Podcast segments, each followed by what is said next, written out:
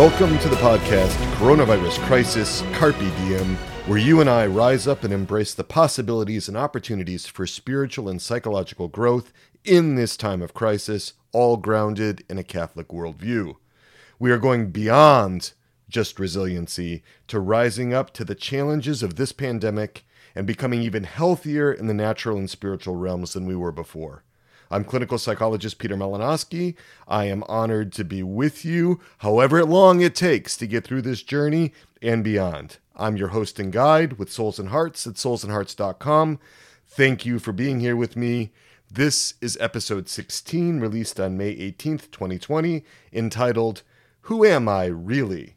Identity and Resiliency. In the last episode, we discussed the main sign of psychological health. You remember what that was? I asked you to send in your thoughts about what that main sign was in the Resilient Catholics Carpe Diem community space at Souls and Hearts, which we launched about a week ago. I was having a great exchange with Kathleen, which spurred me on to some further considerations about integration, resiliency, and especially identity especially identity. So I really want to shout out, give a thank you to Kathleen for that exchange. And let's get into this whole question of who am I really? Who am I really? All right, so I'm going to take you back. We're going to go back all the way back to the beginning of human history. Come on with me to Genesis 3. We're going to pick it up in the middle of the story. Adam and Eve have already fallen to Satan's temptation. They've eaten the fruit of the tree of knowledge of good and evil. And let's listen to the story, but I want you to be thinking about the theme of identity who Adam and Eve were, and also in those moments, how they saw themselves, what they assumed about themselves immediately post fall.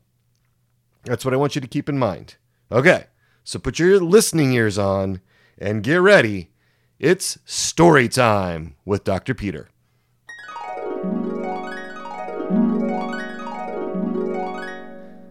Then the eyes of both were opened, and they knew that they were naked. And they sewed fig leaves together and made themselves aprons. And they heard the sound of the Lord God walking in the garden in the cool of the day. And the man and his wife hid themselves from the presence of the Lord among the trees of the garden. But the Lord God called to the man and said to him, Where are you? And he said, I heard the sound of thee in the garden, and I was afraid, because I was naked, and I hid myself. Okay. Identity.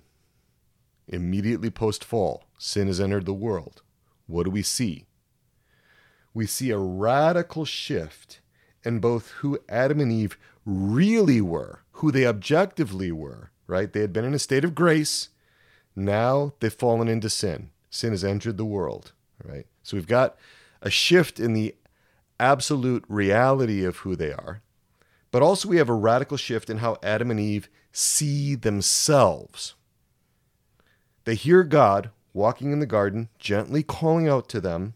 And God, you know, being all knowing, he knew exactly where Adam and Eve were. This wasn't some, you know, kind of search for them. He knew. But in his gentleness, in his consideration for them, in their distress, in their agitation, in their fear, he didn't want to startle them. He didn't want to disconcert them any more. He didn't want to cause any more suffering than they were already experiencing. He was calling out to them to let them know he was coming. So, what was their response? The response fear welled up in them, and they hid. They hid from him. Why?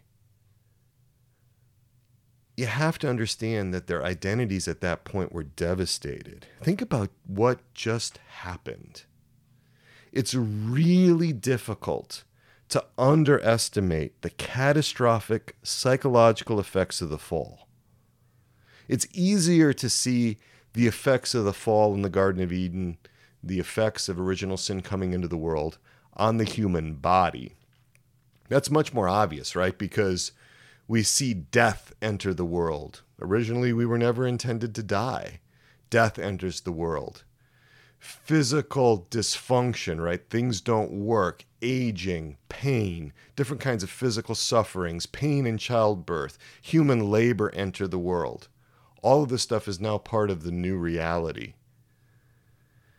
I'm going to argue by analogy that as radical and as catastrophic and devastating the impact of original sin was on the uh, human body, similarly, it was devastating on the human psyche.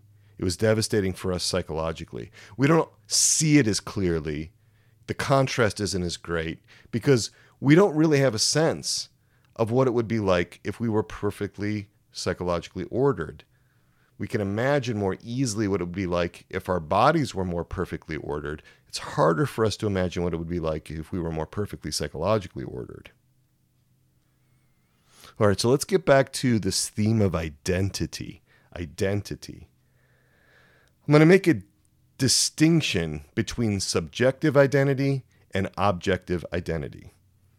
Now, subjective identity includes the experiences and how we recall those experiences of our lives, our close relationships, the values that come together to form one's subjective sense of self. You might say subjective identity is how we feel ourselves to be in the given moment. For some, that sense of identity may be more consistent and stable. Others may experience more variations from that day to day, hour to hour, even minute to minute.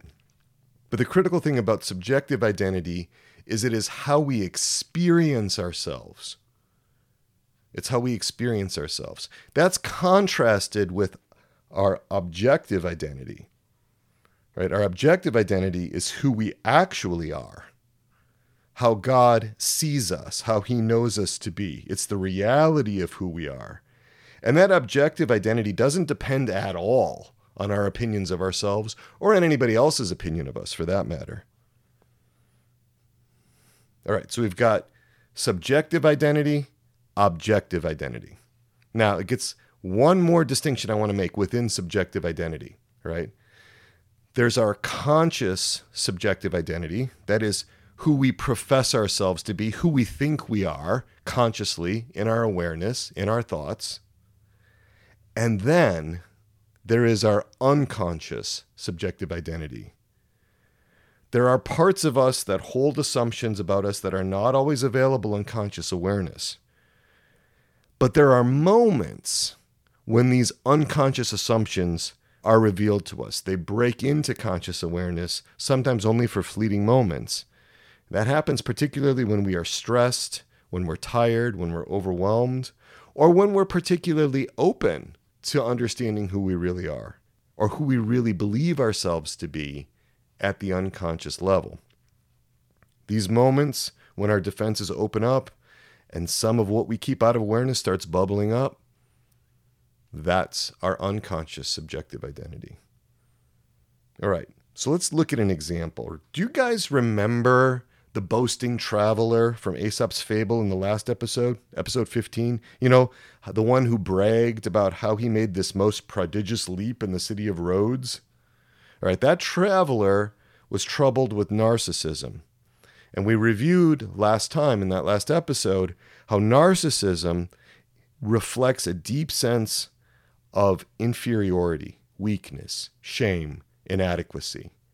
Remember how the boasting traveler did not have that in his conscious awareness. These were unconscious beliefs that he was inadequate, that he was inferior. But they existed. Just because he wasn't aware of them didn't mean they didn't exist. They still existed and they still motivated his behavior. They motivated his behavior to try to impress others, to puff himself up. But then what happened? A bystander punctured this puffed up presentation. He challenged the boasting traveler, challenged that boast, and he may well have deflated him, you know, brought him into contact with his own assumptions about his inadequacy. That is, his subjective sense of his identity in the unconscious. Another example of unconscious subjective assumptions about ourselves. Let's take a look. What could that be? Let's look at dependency. Dependent people may not be in touch, or they may be in touch, but often they're not in touch with their deep unconscious beliefs that they will only have their needs met if they are subordinated to a more powerful other person. They need that other person, that other powerful person, to make themselves whole or complete. That's the unconscious, the often unconscious assumption. Sometimes that comes into conscious awareness, but a lot of times it's not available there. Every personality style, every personality disorder has implications for our identity. It has implications for our subjective sense of identity and our conscious or unconscious assessments of ourselves. So, in a word, every personality style reflects assumptions about our identity. So let's break this concept of identity down into just a little more fine grained analysis. Come with me as we go just a little bit deeper into this. As we said before, objective identity is who we actually are, how God knows us to be, the reality of who we are. It doesn't depend on our opinion of ourselves.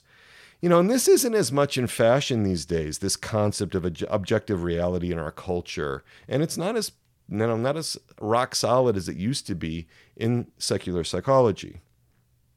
Divine revelation, though, doesn't care much about current fads. It doesn't care much about the fashions that are rolling through secular psychology or the modern culture. Divine revelation teaches us a lot about who we are as human beings objective reality from the one who is truth, God Himself. Subjectivism, though, is really prevalent in our culture. Subjectivism is the doctrine that our own mental activity is the only unquestionable fact of our experience. What's shared in the community, what's revealed by God Himself, what's known through our religion, that, that whole concept of real or objective truth is just discarded within this philosophy of subjectivism. You have your truth, I have my truth. There is no objective truth. That's really subjectivism in a nutshell, and it's really prominent right now in our culture today.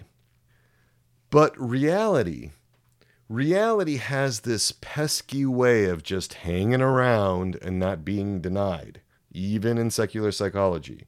We still have concepts in secular psychology that require the assumption of objective reality. Delusions, hallucinations, for example, what are they? They're departures from reality. So that's still hard to get rid of. All right, well let's let's review the three elements of identity then, okay? They are objective reality, who we really are, who we really are, that is, who God knows us to be. It's objective reality. The second is who we profess ourselves to be and who we believe ourselves to be in our conscious awareness, right? That's our subjective conscious identity. And then the third is what we unconsciously assume ourselves to be. Right? Going back to the boasting traveler, his conscious profession was that he was this great jumper. But unconsciously, he harbored deep assumptions about his inadequacy, about his inferiority, which is why he was trying to puff himself up. All right, so let's go back to Adam and Eve. What was going on with Adam and Eve immediately post fall? As we talked about, their identities were devastated. Psychologically, this was incredibly traumatic. The implications were staggering.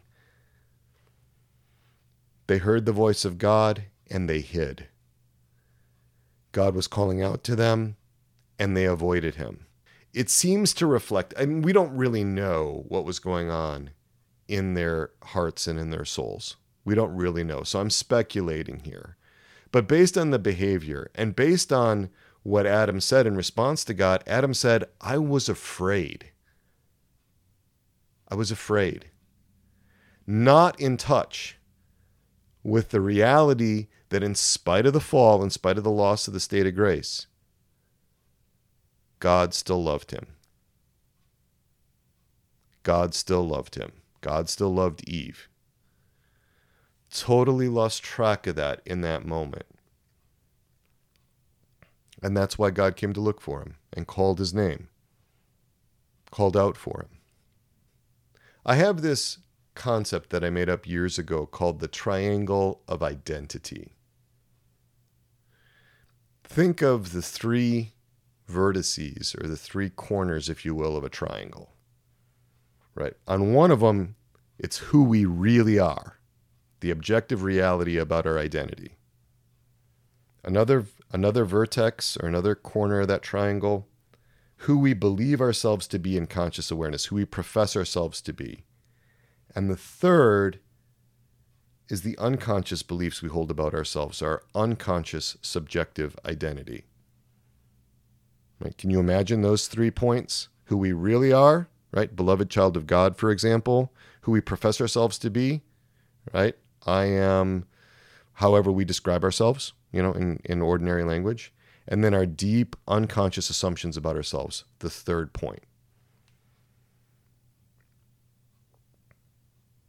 The size and the shape of that triangle tell us significant things about how well adjusted we are psychologically. And also, I would argue, too, possibly spiritually. I'm not an expert in that, that's beyond my pay grade.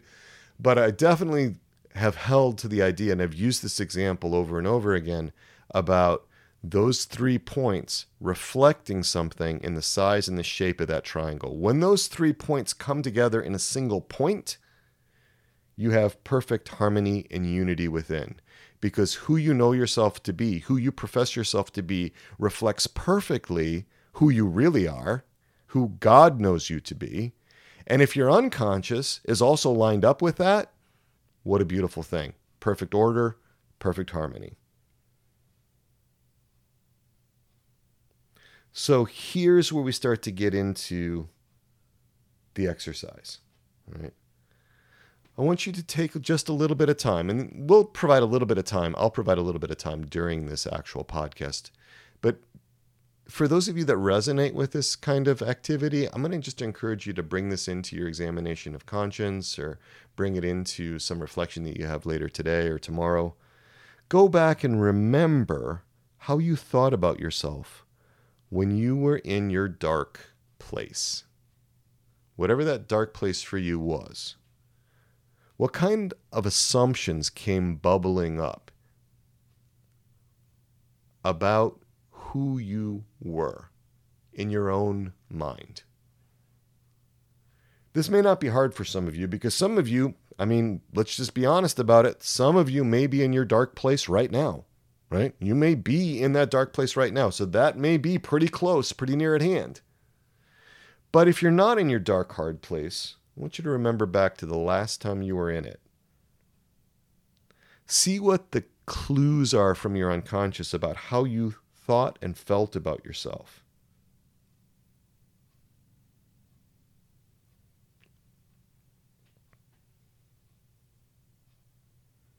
if you can begin to work on those assumptions that come bubbling up in the natural realm, if you can begin to work on those assumptions, those assumptions that have come bubbling up when you were in your dark place, if you can work on those assumptions in the natural realm and you can work on them in the spiritual realm, you may not have to go back to that dark place as much. Might not last as long, might not be as frequent. Why? because you're acting proactively. You're not going along with the sense that if you don't feel it, it's not there. You're creating a space to really get to know yourselves, the parts of you that have been disavowed, that have been disconnected, that have been dissociated away as a result of the original fall in the Garden of Eden the sins of others and our own personal sins. That's what always leads to a sense of disintegration or a lack of integration. All disorder in the natural realm can be traced back to sin. It wasn't originally that way. That's the first cause. Now, that doesn't mean that if we're struggling with something or we're suffering with something, that it's because of our own sins. We know that that can't be true because our Lord, who was sinless, our Lady, who was sinless, you know, suffered also, right? So if we're suffering, it doesn't mean it's necessarily because of personal sin. But it does go back to some kind of sin, original sin, and that's what Christ took on himself in the redemptive act of his death on the cross. So, in review, we have objective reality, our objective identity, right? Who we actually are, independent of our own thoughts or feelings about it or anybody else's. It's how God sees us. And then two kinds of subjective identity our conscious subjective identity, that is how, what we profess ourselves to be, who we think we are, how we describe ourselves, and then our unconscious identities, which are also subjective. These are the things that we may not be in contact with, but that come up from time to time under certain kinds of conditions where our defenses open up and it allows that access. We want to work on what's going on in the unconscious because, frankly, nothing disordered enters into heaven, right? All those beliefs are going to have to be worked through. And as we talked about with Dr. Sodergren in episode, I think it was 12 or 13, I can't remember. You know, all that has to be resolved before we go into heaven. I think part of the function of purgatory is to actually resolve the disorder, not just atonement for sins, but also resolving all the disorder, all the underlying disorder, both in the spiritual realm and in the natural realm. Okay, so I want you to know I've been listening to you. I've had multiple requests from listeners to address the topic of grief and resiliency. So, be with me in this next episode. We're going to get into that. That's going to come out on Memorial Day, May 25th. We're going to get into grief, loss, and resiliency. What you say really matters to me. It helps me tailor this podcast to be more effective in reaching you where you're at. So keep the suggestions coming in. All right, so here's what I'd like you to do I want you to register for the Resilient Catholics Carpe Diem community you know, we're working on growing this community and becoming more connected. We launched it a week ago, and we've got two opportunities coming up. We're small right now, and so we've got tremendous advantages in that. Let's take advantage of the smallness of the community right now to really get to know each other. All right, so here's the big news. On Friday, May 29th, 7:30 p.m. Eastern Time, I'm going to make a brief presentation on the special topic of grief, loss, and resilience. So, this is going to follow the next podcast, which comes out on May 25th. On May 29th, that's the Friday after Memorial Day, we're going to get into this in greater depth with six to 12 of you. It's going to be a real small, real close Zoom meeting. I'm going to do a presentation on grief and loss that goes into greater depth than what I than what I'll do in the next episode of the podcast. Seating's limited. You can start to register for that on Wednesday, May 20th. This is free. It's going to last an hour. It's part of your free 30 day trial. And since we're working with small groups, I decided to do a Zoom meeting rather than a webinar so that we can have a lot of exchange as we go through this. It's really meant to be interactive. All right, so that's May 29th, 7:30 Eastern Time. It's going to be 4:30 p.m. Uh, Pacific time for those of you out on the West Coast. And I'm really excited about getting to know many of you there. All right, here's the next one. On Saturday, June 6th, 5 o'clock p.m. Eastern Time, 2 o'clock Pacific, we're going to be getting much more experiential, again with a small group, 6 to 12 people it's going to be about managing your stress during the pandemic. So there's going to be lots of tips and pointers. There's going to be lots of recommendations about that. That's also going to be 60 minutes long. We're going to do some experiential exercises in that one uh, to a greater degree. All right, so how do we deal with stress that's coming up? That's for the members of the Resilient Catholics Carpe Diem community. You can register for that community I get on the discussion boards several times a week. I respond more quickly to the conversations on those discussion boards than I can to my email. Register with us for the first 30 days. That's all free. And then the two, two Zoom meetings will be free. You can actually attend both of them if there's room. Okay.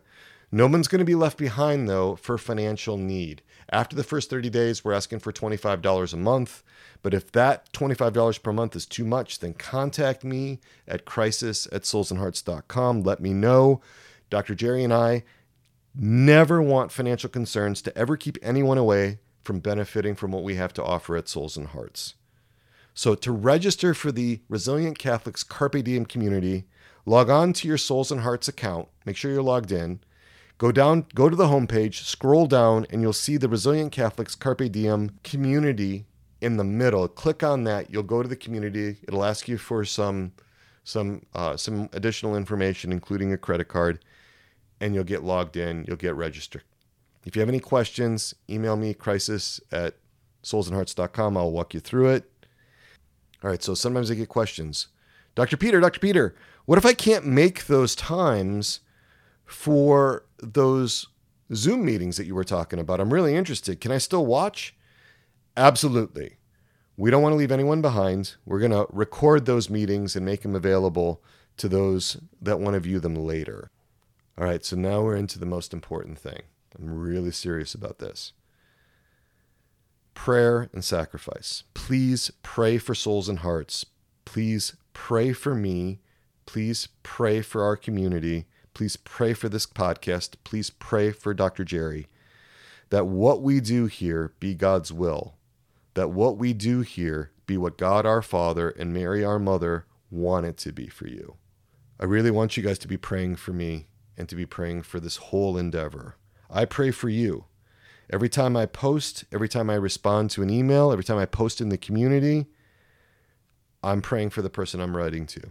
Well, all right. So sometimes if it's a real short response, I might forget. All right, I'm human. I might forget. But I do try. I do try.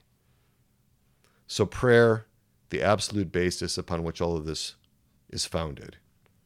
And that's a wrap for today. So in closing, let's invoke our patroness and our patron, our dear Mother Mary, undoer of knots. Pray for us. St. John the Baptist, pray for us.